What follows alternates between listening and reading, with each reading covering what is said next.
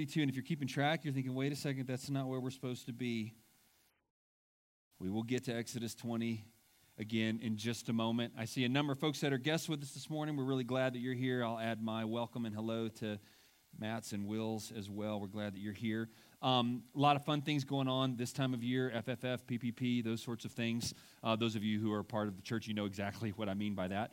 Um, I do want to say thanks to several people who've been doing some work just around here in the facilities uh, lately. So, if you were to go out those double doors, hang a right, and then go down the hallway, and then on your right, there were two rooms where there is now one big room. And so, thanks to Matt Peavy for knocking out a wall and making two small rooms into one big room for our teens to use. And then Mr. Joe Perkins came and over the course of the last week painted the, those rooms. And so, if you don't normally make it back in there, you may, before you leave this morning, you want to sneak down the hallway and check that out. And then thanks to Jordan Moore, uh, if you go upstairs up into the children's uh, nursery area, she painted this really super cool mural uh, on the walls up there. Uh, and so she really beautified the, uh, the children's ministry area up there. And so before you leave this morning, if you want a, a tour, um, you know, grab, grab Jordan. Uh, and she'll take you on a tour of the building uh, to see some of the stuff that's been going on around here. So that's really that's exciting. And then, as many of you know, You've, you saw, uh, we communicated over Facebook here uh, this last week, but our brother Harold Wilkinson passed away last Sunday. And so his earthly race has been run and he, has, he is done. Um, I, I, had the chance to visit with him a couple times uh, over the last few months before he moved up to Stratford. And um, uh, it, it is, it's, a, it's a joy to know that he is done with the work uh, of uh, his life here on earth and, um, and is with his Savior now.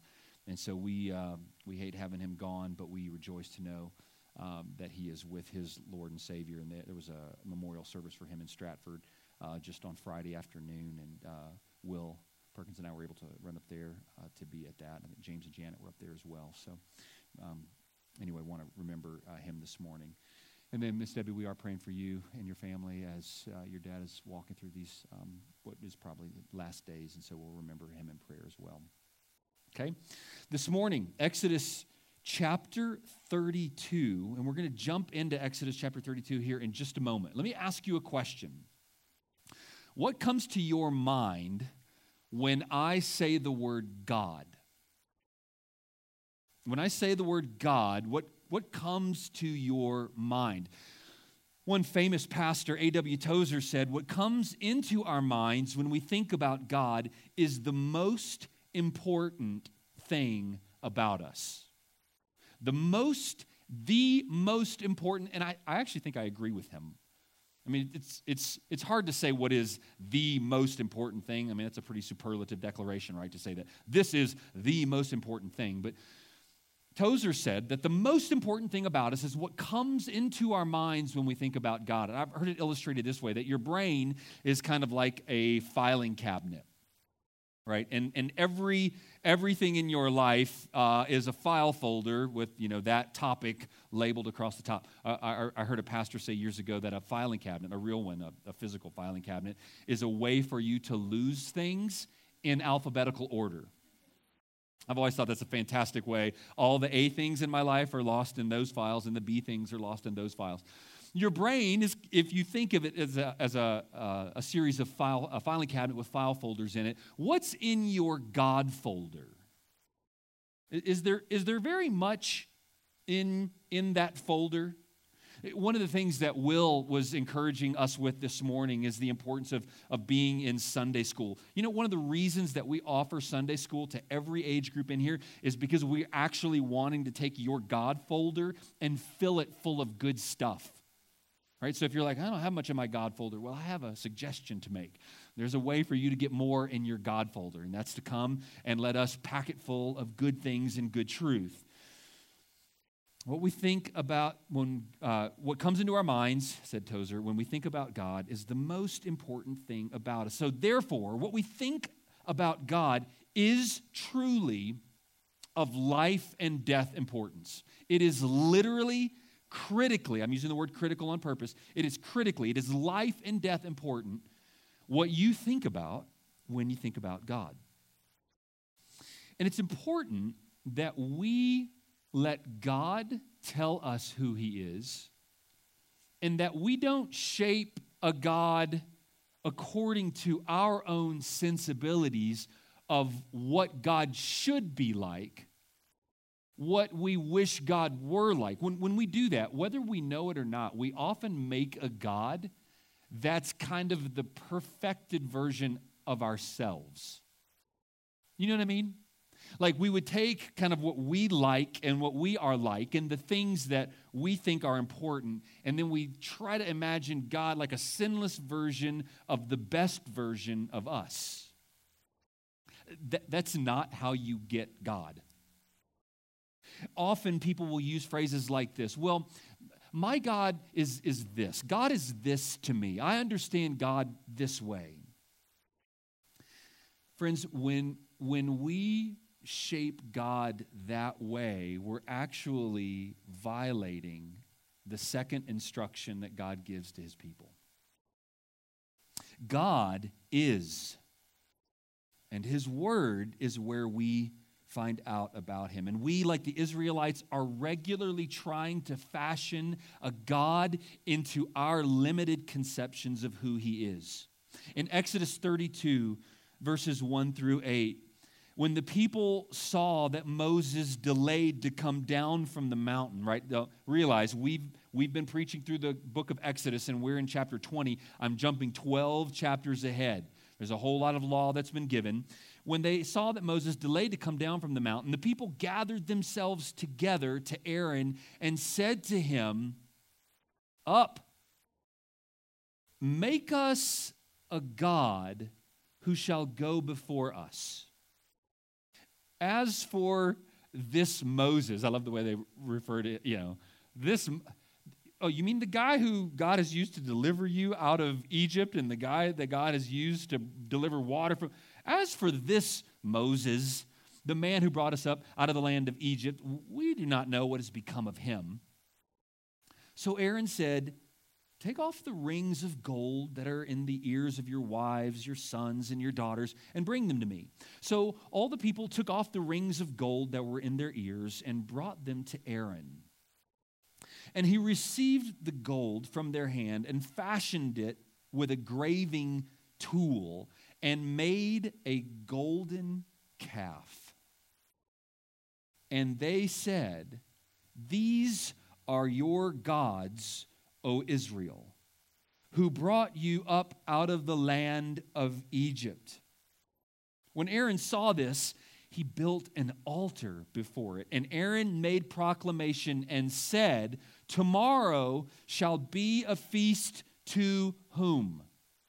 What does it say? The Lord. Tomorrow will be a feast to Yahweh.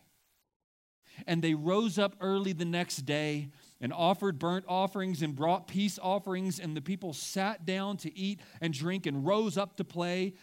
And the Lord said to Moses, Go down, for your people, whom you brought up out of the land of Egypt, have corrupted themselves.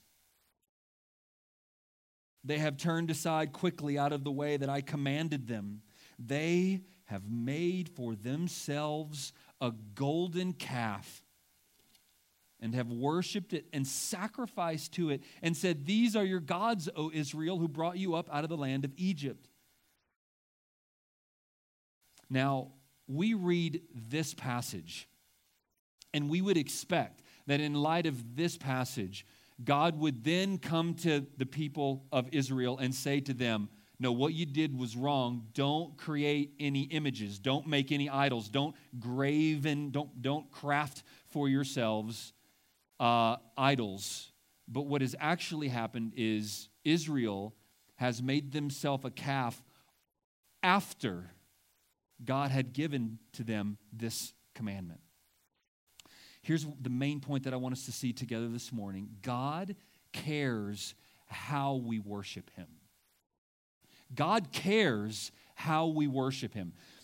How we worship God is evidence of who we think He is. God cares how we worship Him. Last week's sermon outline uh, followed uh, three general points. The, it was the, the first instruction in God, and then the second instruction in you, and then the third instruction in Christ. And I have a feeling that every single one of these 10 words that we're going to look at in Exodus chapter 20 are going to follow this same exact outline. We're, the first thing we're going to do is see what does the command teach us in relation to God? Then secondly, what does the command teach us in relation to ourselves? And then thirdly, what does the command teach us in relation to Jesus Christ? Point number one this morning, and I will often refer to these either as the 10 words or the, the 10 instructions, in part to kind of shake us out of uh, our, uh, our, our um, slightly misunderstood way of conceiving of these 10 words. We often just think of them as these 10 abstract rules that God, these commands that God gives to kind of keep everybody in check instead of these 10 instructions for human flourishing. First of all, let's look this morning at the second instruction that God gives to his people. The second word that God gives to his people. Exodus chapter 20. Let me read verses 4 through 6. You shall not make for yourself a carved image or any likeness of anything that is in heaven above, or that is in the earth beneath, or that is in the water under the earth.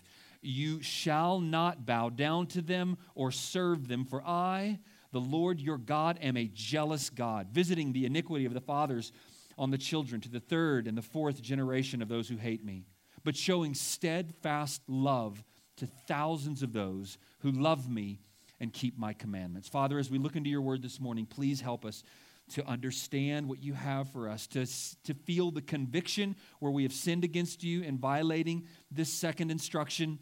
And we, may we be uh, encouraged and comforted with ways that we can keep it better for our flourishing, for our good, and for your glory. We pray these things in Christ's name. Amen. As we look at this second instruction, the first thing that we need to understand about it is just see very clearly that God is making a very clear point to his people here. He's saying, I don't want you to make physical representations of me for the purpose of worship. Again, that's, that's clear in these passages. Don't, don't carve, don't make an image, don't make a likeness that is in heaven above, or that is in earth beneath, or that is in the water under the earth, and then don't bow down to them or serve them because I'm a jealous God. God, in giving the Israelites this instruction, he's once again differentiating them from all of the pagan believers around them, right? Because what, what did the others, the people in Egypt and the people in the land of Canaan where they were going, they were, they were people with many different gods. They were polytheists, and they would make for themselves physical representations of the God that they worshiped. And God was telling the people of Israel, once again, you're not going to be like all the other people around you. The false gods that the people uh, worshiped around the Israelites, they, they were represented by idols. And as you read through and as you understand um, culture and history, um, these people, when they would make an idol, let's say that they would take a tree and they would carve an idol to the God that they worshiped, or they would take a stone and they would carve out of that, uh, or take gold and fabricate um, an image of the God that they were worshiping. They understood, like you and I, that they were taking a piece of wood that was not a God and making an image out of it. They were taking a piece of rock, they were taking some gold that was not God, and they were making an image out of it. And they understood, just like you and I did, that that thing was stone or wood or gold. But what they would do, they would create this idol, and then they would perform a religious incantation over this physical thing. And that physical thing now became a way for them to access their God. It was like a one way radio not a two way radio. I have this one way radio in my house, and I can access my the real deity through this image, through this idol that is here in my home. Would the idol speak to them? No. Would the idol do anything for them? The idol didn't do anything for them, but they would create this thing and have it, uh, and they would use it in the worship of their, their God. And God, the one true God, is saying, I'm not going to let you do that with me. Israel creates an idol in Exodus chapter 32. And the idol that they create in Exodus chapter 32 We're going to look at it a little bit more here in just a second. But that idol, brothers and sisters, do you know that they weren't just being random in what they were doing, what they were creating? I think sometimes we think that Israel gets there uh, and they're waiting for Moses to come back down, and they say, You know what? Moses isn't coming back, and that God that delivered us, fooey on him. Let's come up with something else. Let's make a calf, and we will become the people who follow calves. The calf God. The, the calf God is the God that we're going to, to follow. That's, that's, not, that's not what that's not what Israel is doing. We're going to talk about exactly what is Israel doing here. But the first thing God is telling them here in Exodus chapter 20, verse 4, is don't make for yourself an idol. Don't make a, a physical, visual representation in order to use uh, in worship. What, what Israel was doing, brothers and sisters, and again, I'm going to talk about, more, about it more here in just a second, but they were making a physical representation of the one true God. They hadn't forsaken Yahweh. They wanted to physically represent him in the form of a calf. Right? In Exodus chapter 32, after they make the calf, um, uh, Aaron says, Tomorrow we will have a festival unto Yahweh, unto the Lord. They're saying we're going to use this image, this idol, in the worship of the one true God they weren't worshiping a different God, they were trying to worship the one true God in the wrong way. J.I. Packer, in his excellent book, Knowing God, says this that this command means that we are not to make use of visual or pictorial representations of the triune God or of any person of the Trinity for the purposes of Christian worship. The commandment thus deals not with the object of our worship, but with the manner of it. What it tells us is that statues and pictures of the one whom we are to worship are not to be used as an aid to worshiping him. One, one old theologian says this a true image of God is not to be found in all the world, and hence, his glory is defiled and his truth corrupted by the lie whenever he is set before our eyes in a visible form. What, what do I mean by that? What is, what is that's John Calvin I'm quoting there. What, what does that have to do with what we're talking about here this morning? I think I would, uh, I would illustrate it like this. For you to bring the invisible God into any kind of visible form immediately lies about who the one true God is. It's immediately false.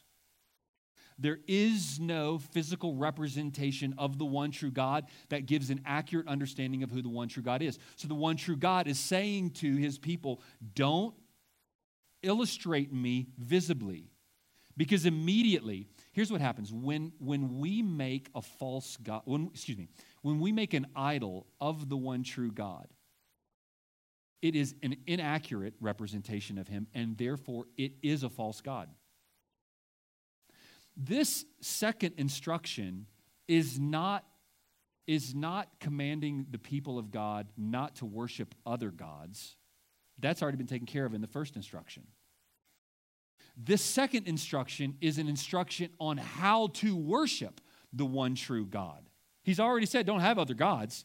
So, so this isn't a debate about whether or not uh, other, we can have other idols to Baal and to Ashtaroth and to you know, Zeus or whoever you know, the other false gods are.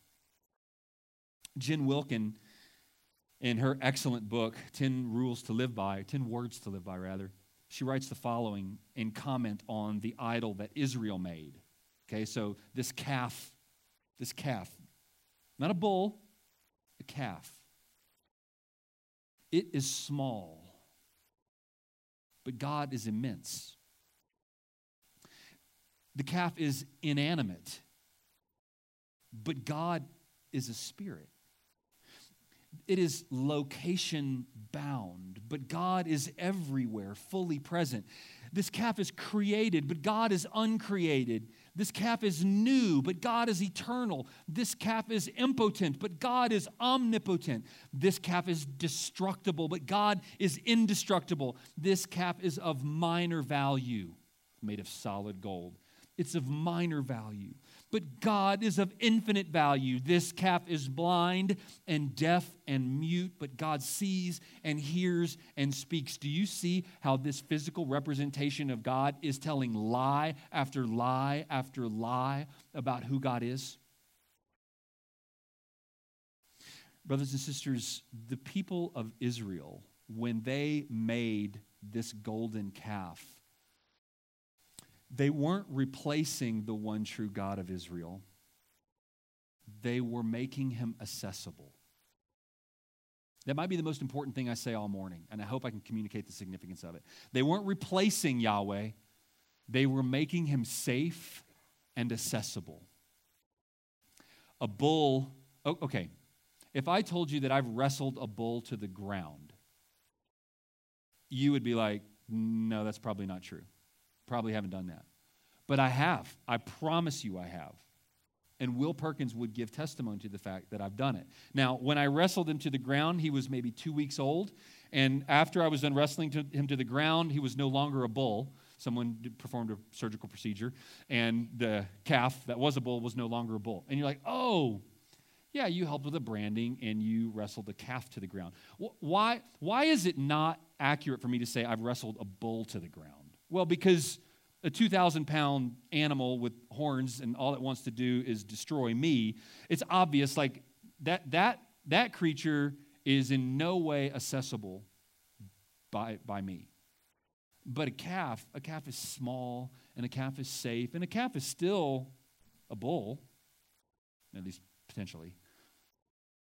They weren't replacing God, brothers and sisters. They were making him accessible. We can go to this physical thing, and he's right here, and he's safe, and we can kind of worship God through this thing. Like everybody else that we know, when they worship their gods, they worship him through these one way radios called idols, and we're going to make one like that. They weren't replacing him, they were making him accessible. Again, Jen Wilkins says, when Aaron conceives of Yahweh in his own imagining, he produces a non threatening, approachable version of the principal gods of the surrounding pagans.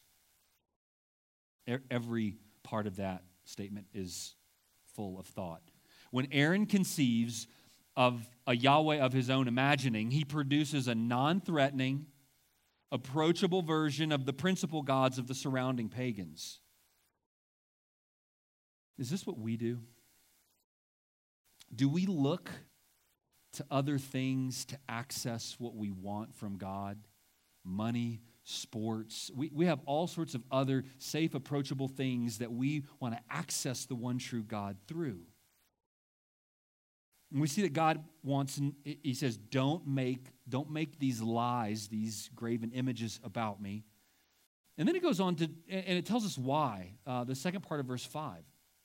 For I, the Lord your God, am a jealous God. We see that God is jealous. We're still under point number one. What does this second word tell us about God? And we learn that God is a jealous God. And, and if you were uh, asking someone um, about a new friend and you said, Well, tell me about that person, and they said, Well, they're very jealous immediately you would have like a negative connotation, right? We would think uh, that, that's a problem. There's something wrong if that's the first way that you're describing someone else, that you're describing them as jealous. And this obviously isn't the only thing that we know about God from the scriptures, but when, when Yahweh tells his people, don't make idols of me, don't make these false representations of me, the reason he gives is because I'm a jealous God. Nahum chapter 1, verse 2 and 3 say this The Lord is a jealous and avenging God. The Lord is avenging and wrathful. The Lord takes vengeance on his adversaries and keeps wrath for his enemies. When we're fashioning a safe, approachable God that we kind of uh, want to be the best version of ourselves, right? Those are the kinds of passages that we just kind of conveniently leave off. God is love. God's a gentle shepherd, right? He's got long brown hair and blue eyes, and he sits in a white robe and he pets sheep. That's, that's God. He's safe and approachable. We'll put a picture of that on our wall at home, which, which could be in violation of this very word. He's a jealous God. Brothers and sisters, we know that there is a perfected version of jealousy. The, the, the jealous love of a spouse over his or her spouse. We would expect that a good wife would not be okay with the unfaithfulness of her husband. She would be a good and faithful wife if she jealously guards the love relationship that she has with her husband and a husband with a wife. That kind of jealousy, is that bad? No, no, no, that's good. And that's the kind of jealous love that God has for his people and for his own glory. I don't want you to make these idols because if you make an idol, it's going to be a false God and you're going to worship me wrongly. God has his glory and our good um, in giving us this second instruction. We see that he doesn't want physical representations of him made. We see that he is jealous. We see that he is just. Here we get into the second part of verse 5 and the first part of verse 6.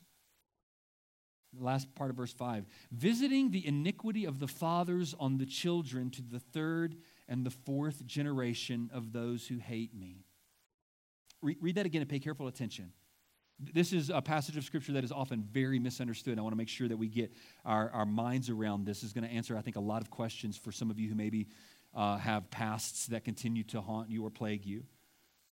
It says, visiting the iniquity of the fathers on the children to the third and fourth generation of those who hate me. Does this mean that children, grandchildren, and great grandchildren, let's say third and fourth generation, and great great grandchildren, does it mean that they are punished for the sins of their great great great grandfathers. I don't remember how many, I got lost in the, the greatness. Well, let me give you the very quick, easy, and succinct answer and then tell you why. The answer to that question is no.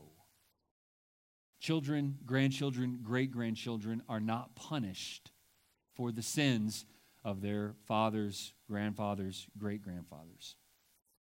And in order to make that perfectly clear. Ezekiel chapter 18, verse 20 says this The soul who sins shall die. The son shall not suffer for the iniquity of the father, nor the father suffer for the iniquity of the son. The righteousness of the righteous shall be upon himself, the wickedness of the wicked shall be upon himself. And if you read this passage carefully, look at the end of verse 5 the third and fourth generation of those who hate me. What's being described here is a generation after a generation after a generation of those who do hate God. Grandpa hated God, dad hated God, I hate God, my children hate God, and God says, I will visit the iniquity of generation after generation after ge- I'll be just in this generation, and I'll be just to this generation, and I'll be just in dealing with this generation, and I'll be just in dealing with this generation. Each generation is responsible for their own sin. Each generation is, is responsible for their own hatred. And in this passage, it's clear that hatred is being equival- uh, equivalated. I just made up a new word. Um, this hatred is equivalent with those who are not keeping the instructions of God. Jesus says, If you love me, keep my commandments. That principle is obviously true here in the Old Testament as well. If you love me, keep my instructions. And those who ignore the instructions of God and, and worship other gods or, or create images of the one true God, they're disobeying the commands of God and thereby proving their hatred for God. Each generation is responsible. One Bible version um, uh, are, is, it says this in Exodus chapter 20, verse, verse 5 and following. Don't bow down to idols and don't serve them, because I am God, your God, and I'm a most jealous God, punishing the children for any sins their parents pass on to them. I like that. I, I think that's a faithful way of understanding this passage. Um, punishing the children for any sins their parents pass on to them, to the third, and yes, even to the fourth generation of those who hate me. Now, be aware that we do hand things down generation to generation. So you can suffer the consequences of someone else's sin. Can you suffer the consequences of the sins of your father and mother? Yeah, absolutely. I, I want to be careful in here because I know that I can bring up a lot of hurt and, and history, and I, I don't want to do that. But, but some of you, your, your story is literally suffering at the hand of your father and mother. And so you might think, uh, uh, is that what this passage is talking about? No, that's not what this passage is talking about. This passage is talking about you will be punished for your own hatred of God, or you will be rewarded with mercy for your love for God. So, so yes, you can still suffer the consequences of other people's sins. And, and you will be shaped. Another, another thing that is true, you will be shaped by your own upbringing. You do a lot of what you do because your parents did things the way they did them. I'm old enough now where on a regular basis, I just think that's exactly what my dad would have done. That's exactly the way my dad would have said that.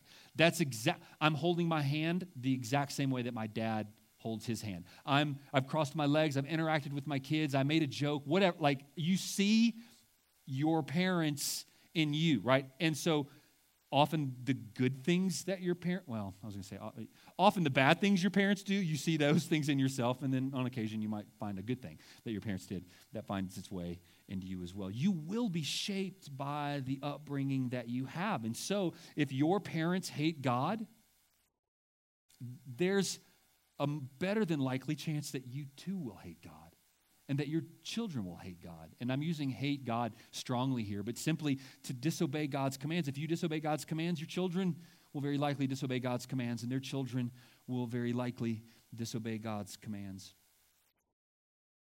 I, I know a lot of you might not like your parents or the way they did things, but I absolutely assure you that you are far more like them than even you would want to admit. There, there, are, there are plenty of people, right? And I'm sure if you've met my parents, you, this, you would have this experience as well. There, there have been many people um, who, when I, I meet their parents, I thought, that explains it. I, I get them now. I totally understand them. I get it. I see why they're the way they are. I get their personality, their insecurities, their foibles, their whatever, right? Got it. That makes sense. Now, we can suffer the consequences of our parents' sin, and we can be shaped. We are shaped by the upbringing that we have. But, brothers and sisters, God will not punish you or anyone for the sins of other people. The sins of other people can bring difficulty and challenges into our life. The sins of other people hung Christ on the cross. The sins of Joseph's brothers landed him in prison. But God will not punish you for the sins of other people. God will deal justly with those who disobey his command, regardless of what generation they're in. That's a really sobering and heavy thing to read, isn't it? To the third and fourth generation. But what God is getting ready to do in this passage is going to say, My justice is always just and right, but I'm doing something in the earth that's so much bigger my mercy is so much larger. Look in verse 6. But showing steadfast love to thousands, and that word thousands would be better read thousands of generations showing steadfast love to thousands of those who love me and keep my commandments. So God is saying, look, for three or four generations, like I, I am going, I'm going to bring my justice. I'm going to visit the, the iniquities of the fathers to the third and fourth generation to those who hate me. But to those who love me, thousands of generations. Etern- the point he's making is for those who love him, he's going to have mercy for you for eternity. For eternity forever and ever. Um, where grace abounds, oh, no, where sin abounds, what does much more abound? Grace much more super abounds. God's making that point here in Exodus chapter 20, verse 6. Where, where sin abounds, grace does much, much more abound. We're learning about the mercy, the hesed, the steadfast love of God in the Old Testament. Who'd have thunk?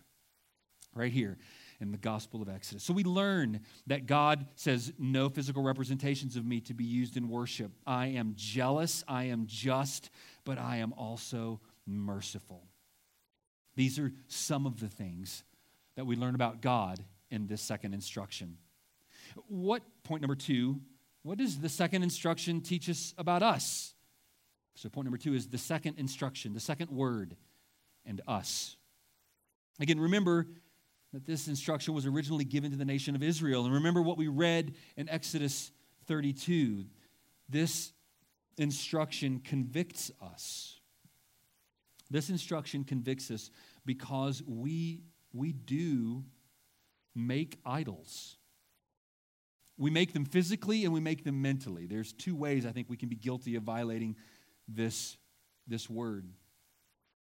Many in this world have idols to false gods. But again, that isn't what is being forbidden in this command. The command not to make images is not primarily a command not to worship other gods. That was forbidden in the first instruction. This word is forbidding idols of the one true God. So when you make an idol of the one true God, you make a false God even in your most pure and, des- and holy and de- devout attempt to make an idol of God and to use it in your form of worship, to have a painting, to have an image, to have a, something crafted, is a false God. We must be careful not to be guilty of this in our worship. This word would forbid us from using images as aids to worship.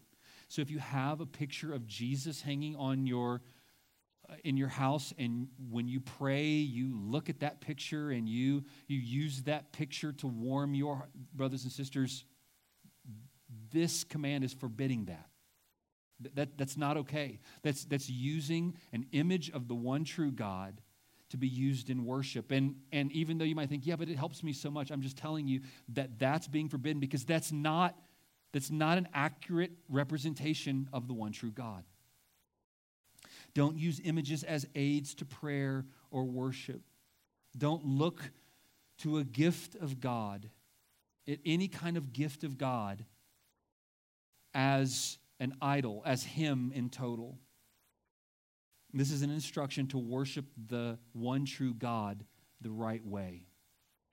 So we're guilty of violating the principle of the second instruction when we worship a misrepresentation of God. A God, I said earlier, I've talked about what comes to your mind when you think about God, a God of our own making a God who is not a God defined by the Bible. So, this is why when we imagine God to be a certain way and we think, well, God is probably like this, even in our thinking, we can be guilty of violating this second instruction. Even if we don't have a physical thing in front of us, I think we can be guilty of violating the second instruction when we have an image, a thought, an idea of God that is not just fully and uh, robustly formed through, through the Word of God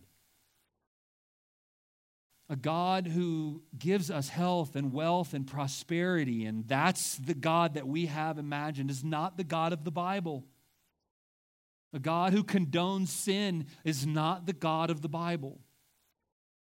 This instruction instructs us. Not only does it convict us, but it also instructs us. Again, Dr. Packer helps us by telling us positively what this command means. Positively, the command is a summons to us to recognize that God, the Creator, is transcendent. He's mysterious and inscrutable, beyond the range of any imagining or philosophical guesswork of which we are capable. And hence, a summons to us to humble ourselves, to listen and learn of Him, and to let Him teach us what He is like and how we should think of Him. Thus, it appears that the positive force of the second commandment is that it compels us to take our thoughts of God from His own holy word and from no other source whatsoever. So how do we how do we work to not violate the second command? How do we keep this second instruction? Again, in the words of Packer, it compels us to take our thoughts of God from his own holy word and from no other source whatsoever. Again, brothers and sisters, we don't worship the Bible. We worship the God of the Bible. And the only way we know the God of the Bible is through the Bible. God, God is really capable. He's really creative. He could have given us any form, fashion, He could have given us anything that He would have wanted us to have in order to worship Him well. He could have very easily given us some kind of physical object. He could have included a DVD ROM in the back. You remember DVDs when you buy a book and now everything's just streams online, right? He could have had a YouTube channel in which he live streamed the stuff that he would want us to know in order for us to worship him well. In his wisdom, he has given us a book, he has given us words. And you you will pull down the false images of God in your heart and mind and erect the, the worship, uh, the, the truths worthy of worshiping the one true God as you know this book well. When, when you open the file cabinet of your mind and sort through the letters and get to, let's say, we'll go with a Y for Yahweh, okay? And you, you get to the file folder on God you need to be able you, you should you should pull this book up and out of it. And my friends you need to know this book. You will worship your god well when you know this book. Do you ever feel like ah, like i don't feel worshipy? I don't i don't love god the way that i think i should love god. It's pro- it's not that you it may be that you know him in salvation, that you really are a born again believer, but you, you don't know him well. I used this illustration in my junior high Bible class the other day. Do you remember where I'm going with this? So I'm going to ask how many of you love Paul Radford? Raise your hand in this room if you love Paul Radford. There should be a few hands raised. Okay. The front row. Why would the front row love Paul Radford. Okay, this is class interaction time. Why, do my fam- why does my family love Paul Radford? Because they know him. Audrey, you are a theologian and a scholar. Because they know him. So, Paul Radford is to my children Uncle Paul, Angie's brother in law. Um, Paul's one of the coolest people I know, and I'm like, I know a lot of really cool people. Paul is like he always gets like the favorite uncle status when we're all together as a family. All the kids are like hanging out with Uncle Paul. He's just the coolest guy. My family love Paul Radford because they know Paul Radford. And you know what? It's okay that you don't love him. You don't know him. The more that you know about Paul Radford, the more that you're going to like him. Let me tell you a few things about Paul Radford. Paul Radford is six foot three, and he's probably 300 pounds. He is a big dude, and he's not fat. He competes in um, the Highland Games, the Scottish Highland Game strongman competition. He went to Scotland, wore the dress, and threw logs. He's, he's really strong. He has a PhD in communications. He teaches, he teaches on the collegiate level. Um, Uncle Paul can cook probably better than anyone in that side of the family. He's incredible. Um, he grows. Uh, he he grow. Uh, he has these like prized tomatoes that he grows in his backyard. Like uncle, like it's. And I'm just telling you, like not only did all the nieces and nephews think that Uncle Paul is the coolest uncle, but like kind of all the rest of us are like, yeah, he he actually is the coolest guy in the room right now. Uncle Paul, I, I could keep telling you about Uncle Paul. And the more that you would learn about Uncle Paul, you would go, man, like he really is a great guy. He's calm. He's quiet. He has this, like this soothing effect on people. Um, you could verify all of this with, with Angie. This is, this is true. If you spent time with him, the more time you spent with him, the more you'd like him. He's a great guy. But you don't know him. You've never spent time with him. The only way that you would come to love him would be how? To know him, to spend time with him, to have a personal relationship with him. Do you, do you understand where I'm going? I mean, I hope the illustration is so abundantly obvious. Do you want to grow in your affections for God? Then spend time with him. And I know that the Bible seems like this big, heavy, impenetrable book, right? I, I just got finished reading through Jeremiah, Lamentations, and Ezekiel in my personal Bible reading over the last couple weeks. I, I mean, I'll be honest. I was kind of like, whoa, man. I was glad to get through. This morning I got into Daniel, right? Daniel and the lion's den. Finally, something fun. I understand what's going on. Then you get the second half of Daniel, and then you're like, okay, I'm lost again. I don't understand all of these end time vision things, right? Some, there are parts of the Bible that are harder to understand than others. But that doesn't mean the whole book is impossible to understand. And even the thicker parts can be understood and do bring great glory to God. Brothers and sisters, if you're going to worship the one true God in the right way, you, you will be better and better able. You will become more and more capable of loving Him and worshiping, wor, wor, worshiping Him rightly as you know Him through His Word. There's no other way for me to like make that happen in you. Eh, there's, there's no other way for that to happen. There's, there's no other way for you to become a wise, informed worshiper of God than for you to know Him through the Word. You can do that in Sunday school. You can do that in Sunday morning worship. You can get your kids involved in Wednesday night Kids Zone. You can come to PPPs and FFFs and those sorts of things, right? Like there are ways for you to get better and to grow in your knowledge and love of God, but it will not just happen um, without being rightly informed through the Word. So let the Word of God instruct us. God has given us His Word. Do you know it?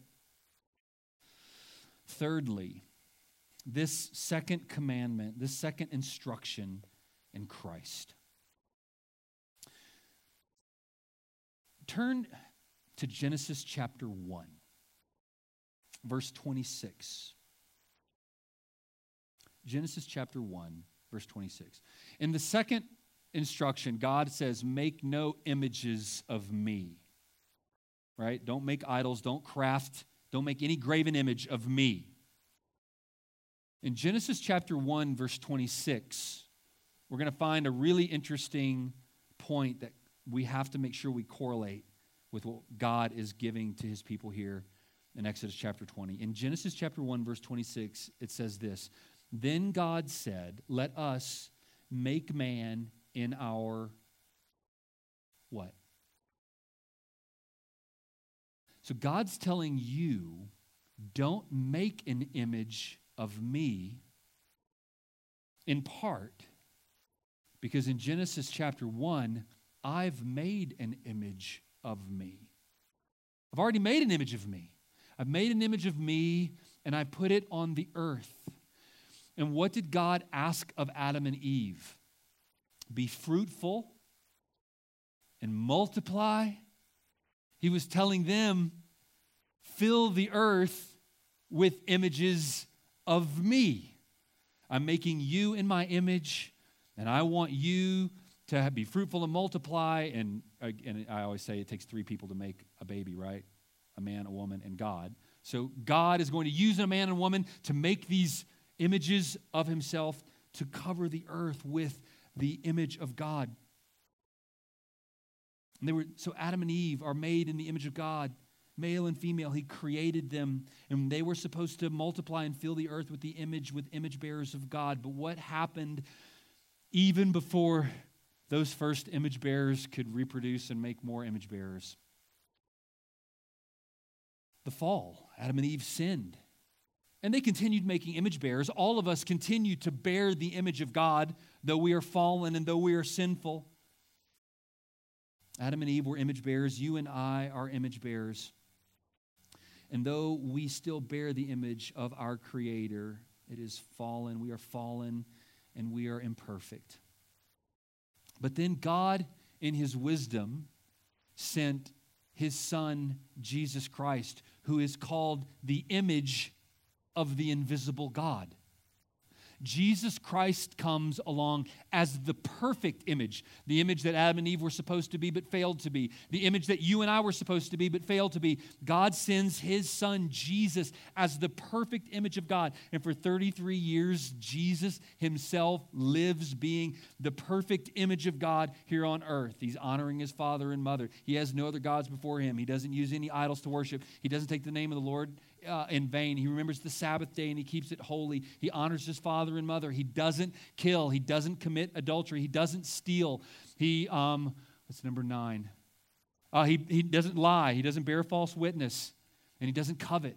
He keeps all of the laws of God perfectly. Jesus comes along. He fulfills all the commands of God. He fulfills even the second commandment by being the perfect image of God. And he comes and he is the perfect image of God so that we can look to him and find salvation for our violation of creating images of God.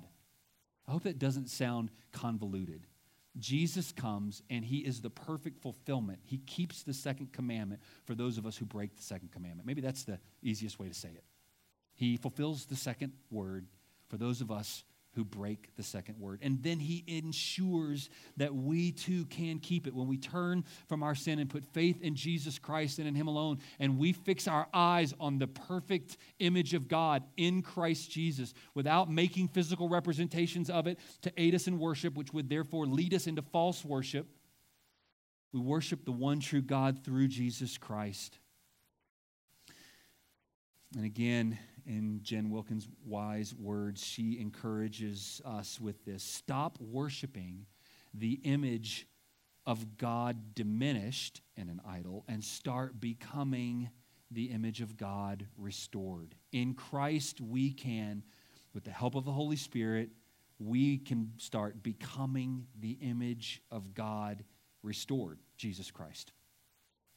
The second commandment, the second word in Christ, shows us that Christ fulfills it and that Christ ensures us that we can keep it. I'd invite you to bow your heads and close your eyes. And in just a, just a moment, I'm going to turn uh, the service over to Pastor Matt, who will come and uh, lead us in the Lord's Supper, taking the Lord's Supper.